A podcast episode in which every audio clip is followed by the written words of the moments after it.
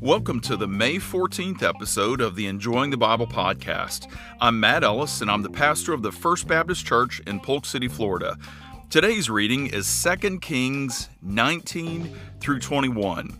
Hopefully, you've already spent time in God's Word, so let's get started.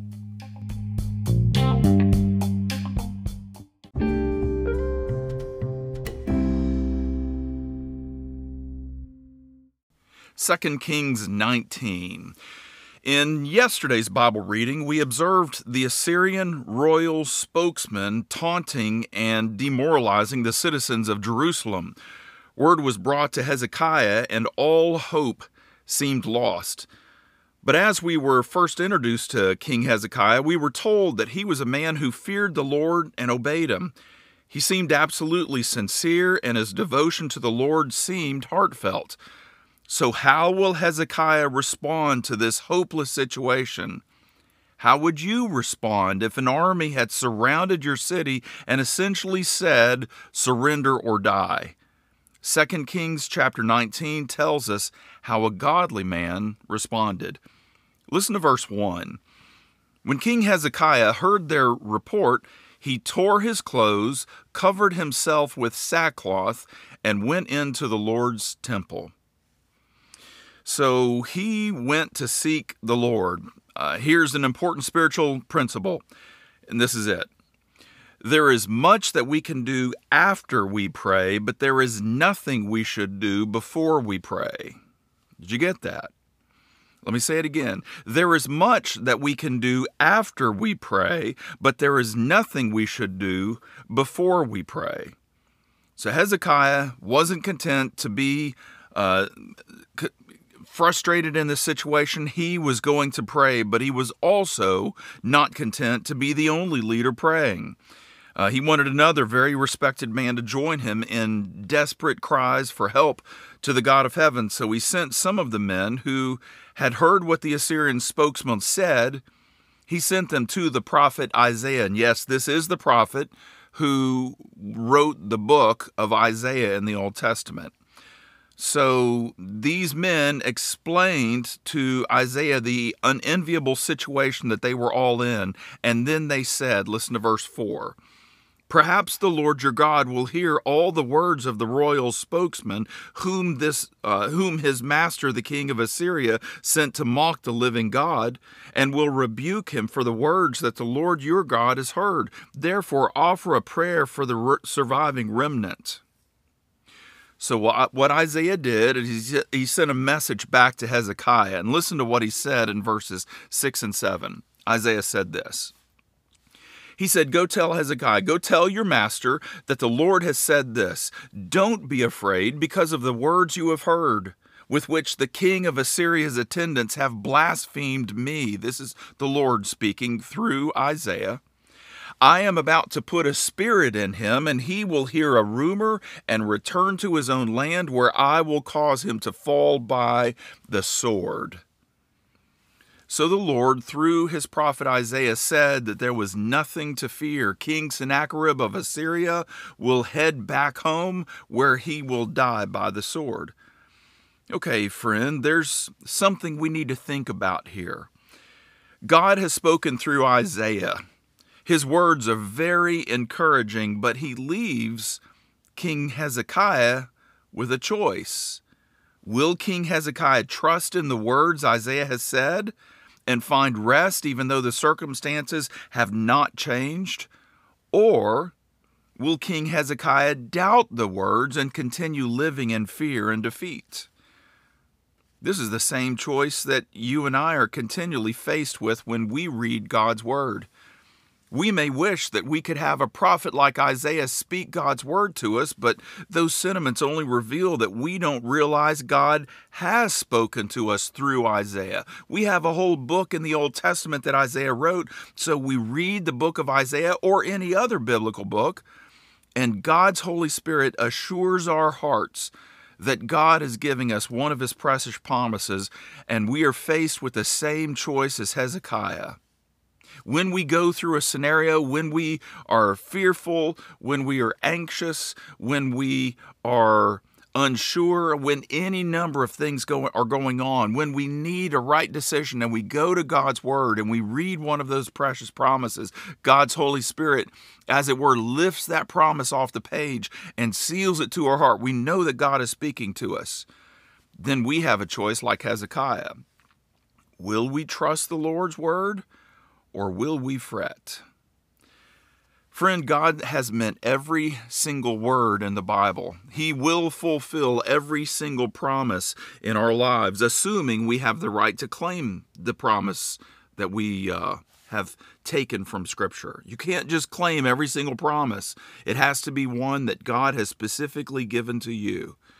And the Holy Spirit and clear, serious thinking will allow us to know whether God is speaking a word to us or not. But then it is our choice once we know what God has said in His Word, what precious promise God has given to us, then it's left up to us. Will we trust in God's Word and trust in the Lord, or will we know that the Scripture is there but continue to fret? I just want us to realize that Hezekiah would, would have been comforted by Isaiah's words, but only if he trusted in them, right? Isaiah could have said all of those words, and those words could have been repeated back to Hezekiah. And if Hezekiah didn't rest in them, then he would have still continued to be fearful and be terrorized by all of the things that were going on outside of the city walls. So it's not just hearing the word, it is resting in the word, it is trusting in the promise. And I just want you to know that uh, we can find that same rest in our own lives, even as the storms of trouble are circling around us. If we have a word from the Lord, from His Word, and we rest in that word by trusting God to bring it to pass. I just want to encourage you that as you're reading God's Word, look for that promise or those promises that God would give to you on the pages of Scripture that God's Holy Spirit says, This is for you, this one is yours.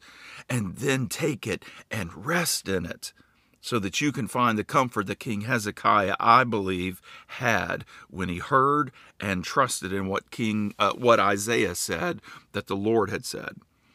Well, in verses 8 through 13, we read that the Assyrian spokesman left because a greater threat was made against the Assyrian king. But the spokesman didn't leave with, uh, without leaving some final words.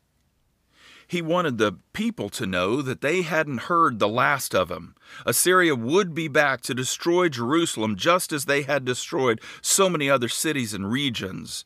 And so he took off, apparently leaving the army uh, there in, around Jerusalem uh, for someone else to lead at that point, as it just kind of sat. Well, when we observe what we observe next is that these fresh threats from the Assyrian spokesman moved Hezekiah to even more passionate levels of praying. He wasn't merely sending half hearted words up to heaven, he had what Isaiah had already shared with him, but this didn't solve the problem of the uh, Assyrian army out there outside of the walls. He was broken, crying out from a heart that desperately needed the Lord to hear and answer the prayer. He wanted God to resolve this problem with those uh, with the army. Okay, the king of the king of Assyria is going to go back and he's going to die by the sword, but this army is still a force to be reckoned with. Well, I'm telling you, when we pray from our heart passionately, these are the sort of prayers that God loves to answer.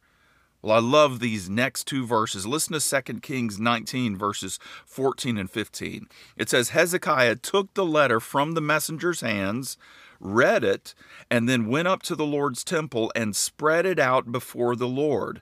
Then Hezekiah prayed before the Lord. So Hezekiah took the issue that he was facing, went to the Lord with it, and then unrolled it so that the Lord could read it. Of course, the Lord already knew the contents of the letter long before it was ever written. But Hezekiah's actions powerfully demonstrate that we are to take our concerns to the Lord and pour our hearts out before Him. He already knows what we're dealing with, but He wants us to talk to Him about it. In fact, there may be many answers to prayer that we never received because we never asked for them, at least according to James chapter 4 verse 2. So as we read what happens to be a summary of Hezekiah's prayer, we are reminded that our prayers should include praising the Lord and resting in his powerful care.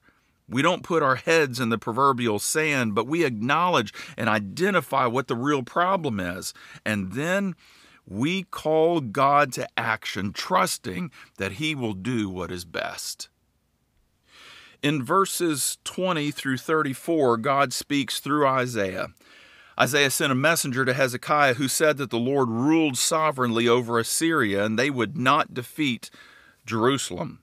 But I want you to listen to the final words that the Lord revealed to Hezekiah. Specifically, listen for the one uh, that the Lord is doing this for.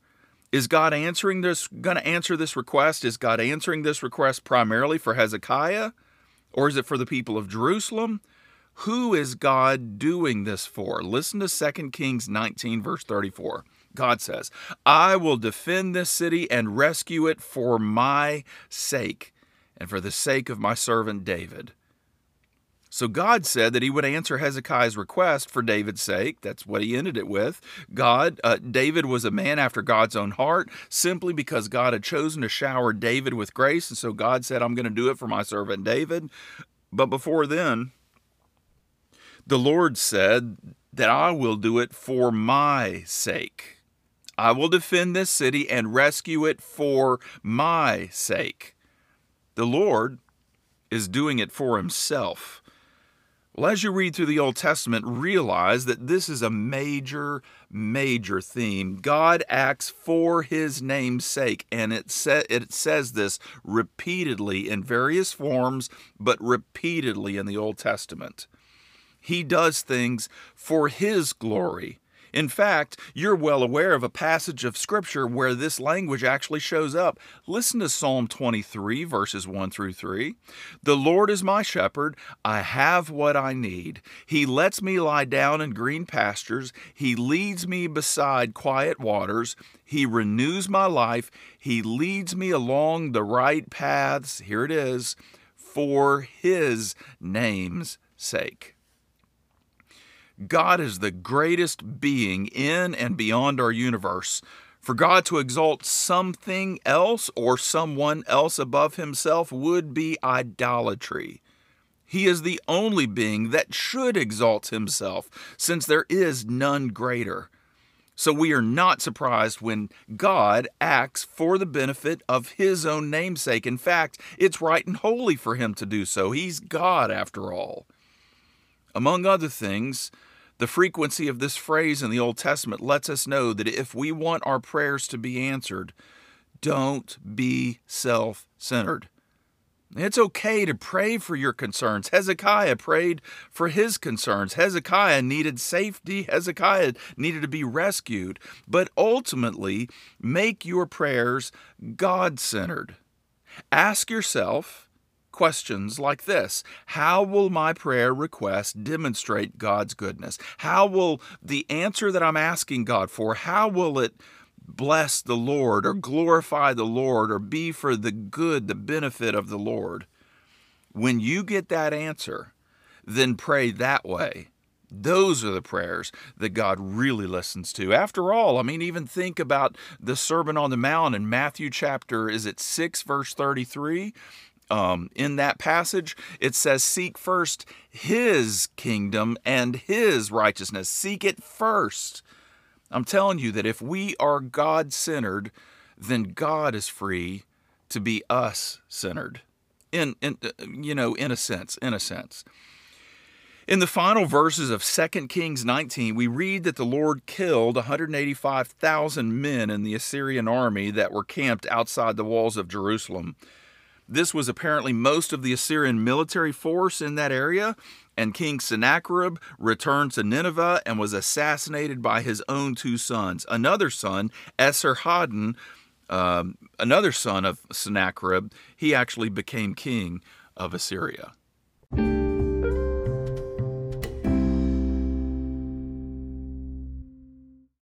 Second Kings 20. The short story we were invited to in uh, 2 Kings chapter 20 is theologically fascinating. Now let's talk about it. Listen to verse 1. In those days, Hezekiah became terminally ill. The prophet Isaiah, son of Amoz, came and said to him, This is what the Lord says Set your house in order, for you are about to die. You will not recover. So this is uh, straightforward, as, as straightforward as you can get. The Lord, through the prophet Isaiah, said that Hezekiah needed to prepare for his death because it was going to happen shortly. What did Hezekiah do? He's a godly man. He loves the Lord. So, what was his first response? Listen to verses 2 and 3. Then Hezekiah turned his face to the wall. So he's probably laying there in his bed. So Hezekiah turned his face to the wall and prayed to the Lord. Verse 3 Please, Lord, remember how I have walked before you faithfully and wholeheartedly and have done what pleases you. And Hezekiah wept bitterly. His specific request is, is not given, but we're led to believe that Hezekiah was asking to live longer. For whatever reason, he wasn't ready to die yet. But the Lord had already said that he would die shortly. The words of the Lord through Isaiah were emphatic You will not recover. That's what he said. Well, the Lord has spoken. There appeared to be no use in praying, but Hezekiah prayed. So, what did the Lord do? Had the Lord essentially backed himself into a corner so that he could not respond to Hezekiah's sincere prayer for healing? Listen to verses 4 through 6. Isaiah had not yet gone out of the inner courtyard when the word of the Lord came to him Go back and tell Hezekiah, the leader of my people, this is what the Lord God of your ancestor David says I have heard your prayer, I have seen your tears. Look, I will heal you. On the third day from now, you will go up to the Lord's temple. I will add 15 years to your life. I will rescue you and this city from the grasp of the king of Assyria. I will defend this city for my sake and for the sake of my servant David. Friends, God had previously said that Hezekiah would live only a short time and would not recover. And then Hezekiah prays, and then God tells him that he will recover and live 15 more years. Theologically, I'm left scratching my head. How can a God who doesn't change appear to change his mind in response to a godly man's prayer? Well, I've discovered the joy that can come when I realize that there are certain things in Scripture that I just cannot understand, but I believe them anyway. And when I read this story, I'm reminded that prayer is powerful because it reaches the very heart of God. It may even seem that things are set, and prayer would be futile. Yet we should pray like Hezekiah anyway, because we just never know how God may respond, even miraculously, to our heartfelt petitions to heaven. Well, then we read that Isaiah called for a lump of pressed figs to be applied to Hezekiah's infected wound. Whether this was medicine at work or was simply a miracle is, isn't clear. The, the Bible doesn't tell us. But it tells me that sometimes God uses medicine and other things as the ways in which He answers prayer. If a dear loved one is sick and in the hospital and you are praying for their healing, also pray that God would use the medical personnel, the medical procedures, and medicines to bring healing if that is His will. You know, just as the lump of pressed figs may have been used for medicinal purposes, so God already said, I'm going to heal you, but then the pressed figs were used as the means to bring healing, so also pray that God would use the, the medicines and procedures and personnel to bring about healing. Uh, don't just say, hey, you know, I'm going to see what they do. And if they can't answer my, you know, if they can't make me better, then I'm going to pray. No, you pray that God would use them, them as the means to bringing healing. Well, in verses 8 through 11, we read of a miracle that God performed to assure Hezekiah that he would be made well. We aren't sure how this happened, though, the shadow moving 10 steps. Did the Earth's rotation get altered? Did the sun move? Was there another explanation for how God miraculous how God miraculously did this? We don't know. We'll have to ask the Lord when we get to heaven how he did this. I don't have an answer. Well, when we get to verses 12 through 19, we read of some envoys from Babylon who came to Hezekiah with gifts and letters. Assyria was a major world power. Babylon was a long distance away, and Hezekiah did not perceive them to be a threat at all. They were just a small power at that time. So he showed them everything in his treasure house, his armory, his palace, and anything else of worth. What did not Hezekiah do on this occasion that he had previously done? He did not pray. He did not seek the Lord. Instead, he saw an opportunity to give expression to his pride by showing off all of his wealth to envoys of a nation that was so far away as to not be considered a threat, at least as far as he was concerned. Yet when Isaiah heard about it, he was incensed. He made it clear that there was coming a day when everything Hezekiah showed to those envoys would be carried off to Babylon. Isaiah even said that some of Hezekiah's own descendants would be taken captive, like those in Israel, and they would be carried off to Babylon. So, what did Hezekiah do when he heard this?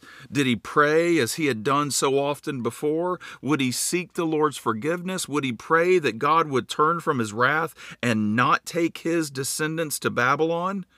We're disappointed when we realize that he did not pray.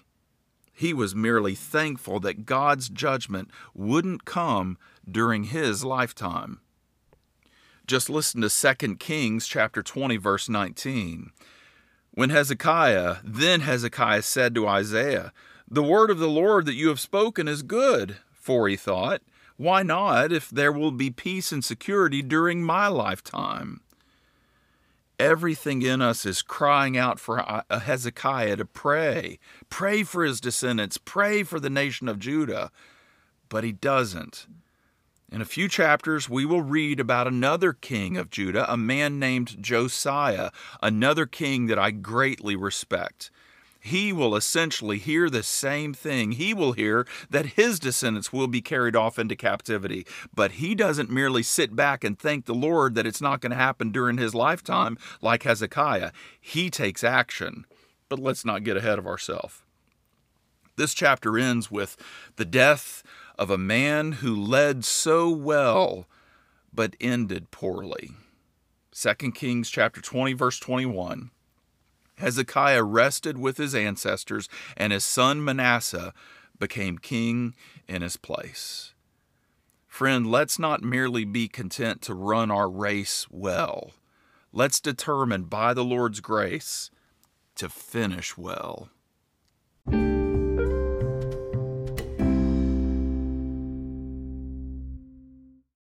2 Kings 21.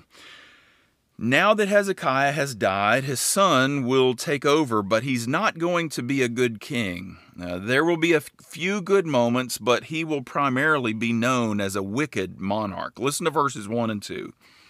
Manasseh was 12 years old when he became king, and he reigned 55 years in Jerusalem.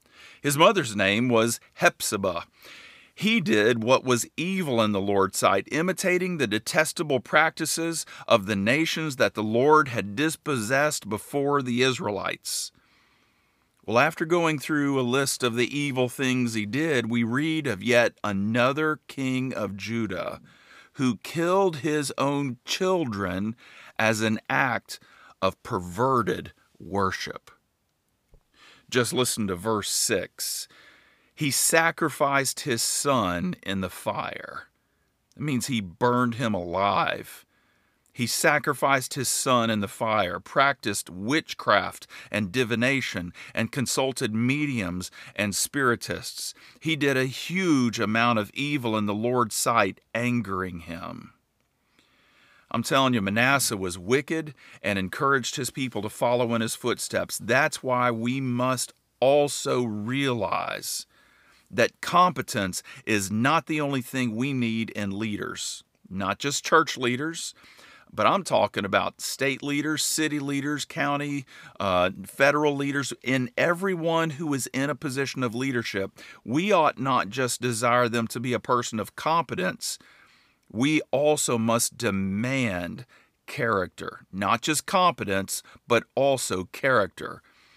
Because as people watch the leader, they will eventually follow in his or her footsteps. In verse uh, verses 10 through 15, we read that the Lord, through his servants, the prophets, said that because of Manasseh's evil and because he had caused Judah to follow in his wickedness, destruction was coming upon Judah. But when we realize that Manasseh's Manasseh reigned for 55 years, we hear something else in God's warning. We hear of God's patience. He isn't jumping quickly into judgment upon Israel, upon Judah. He's warning them. He's calling them to realize that they are living in such a way as to justify his anger at them. Essentially, he's giving them an opportunity to repent, multiple years of opportunities to repent. Friend, this is who our God is. He does not delight in judgment until it is time to do so. Instead, we read that he is completely patient and desires repentance. Just listen to what the apostle Peter wrote about the Lord and his patience. Listen to 2 Peter chapter 3 verse 9.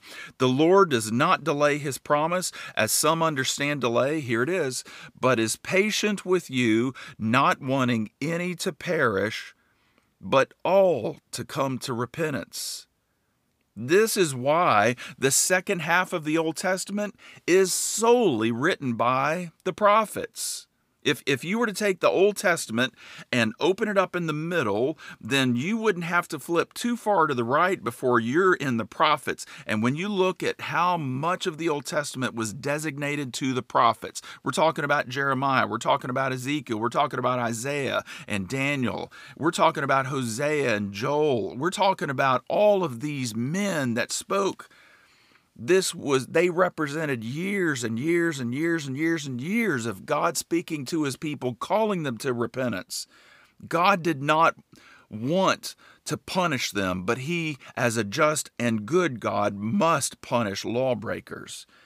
And so, this is why so much of the Old Testament is just filled with the words of prophets because they were constantly calling out for God's people to repent. But most of the time, they refused. Again, listen to what Jesus said about this. And when you listen to this familiar verse, realize that it isn't saying that the angels are filled with joy. It's something else or someone else. Listen to Luke 15 10. I tell you, Jesus said, in the same way, there is joy in the presence of God's angels over one sinner who repents. This doesn't say that there is joy with the angels. It says there is joy in the presence of God's angels.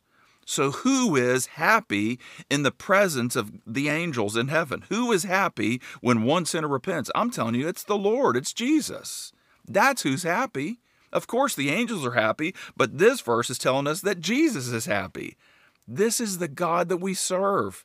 Yes, he talks about his anger and shows his anger, but it's only after his patience has run out and he is long suffering. He is some uh, he is a God that does not quickly get angry. He's got a long fuse and he's constantly reaching out and giving people opportunities to repent. This is the God that we serve.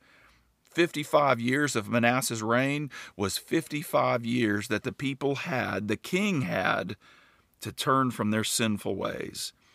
Well, Manasseh's 55 year reign came and went. It's as if his life was merely a vapor. It was here and then it was gone. Listen to verse 18. Manasseh rested with his ancestors and was buried in the garden of his own house, the garden of Uzzah. His son Amon became king in his place.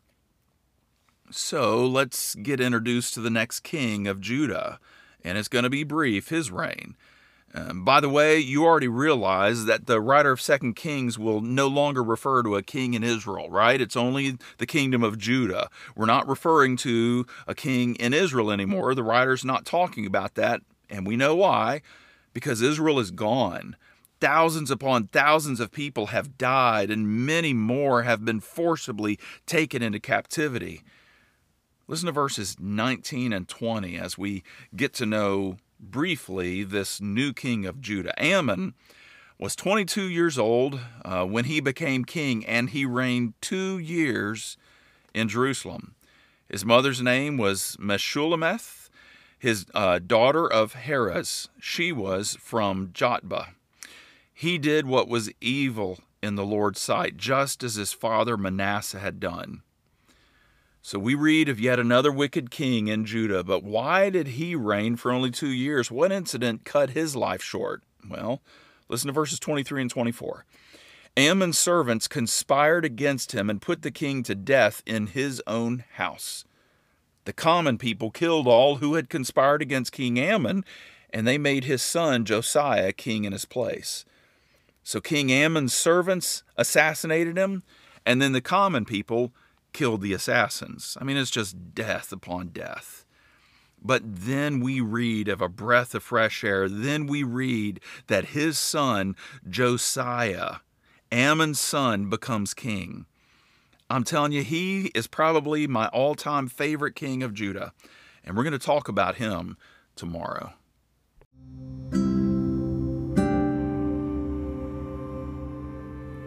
Let's pray.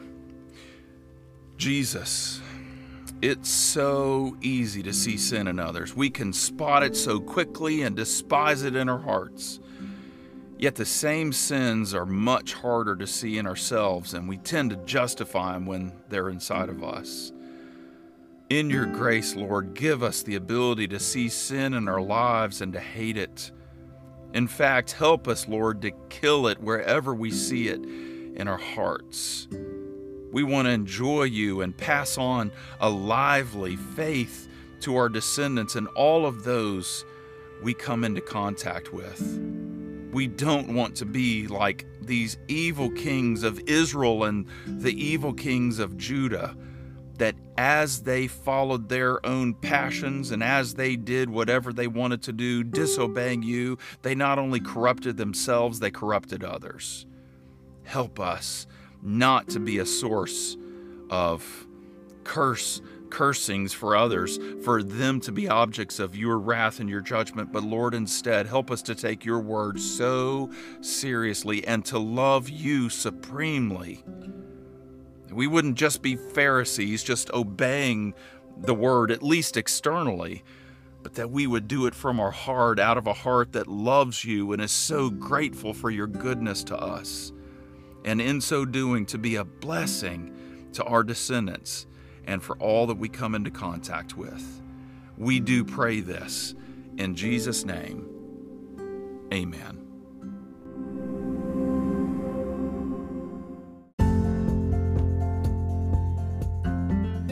Well, I hope today's episode has helped you to understand and enjoy God's Word so that you can apply it in the power of the Holy Spirit. The Enjoying the Bible podcast is a ministry of the First Baptist Church in Polk City, Florida. Check us out at fbcpolkcity.com. See you tomorrow.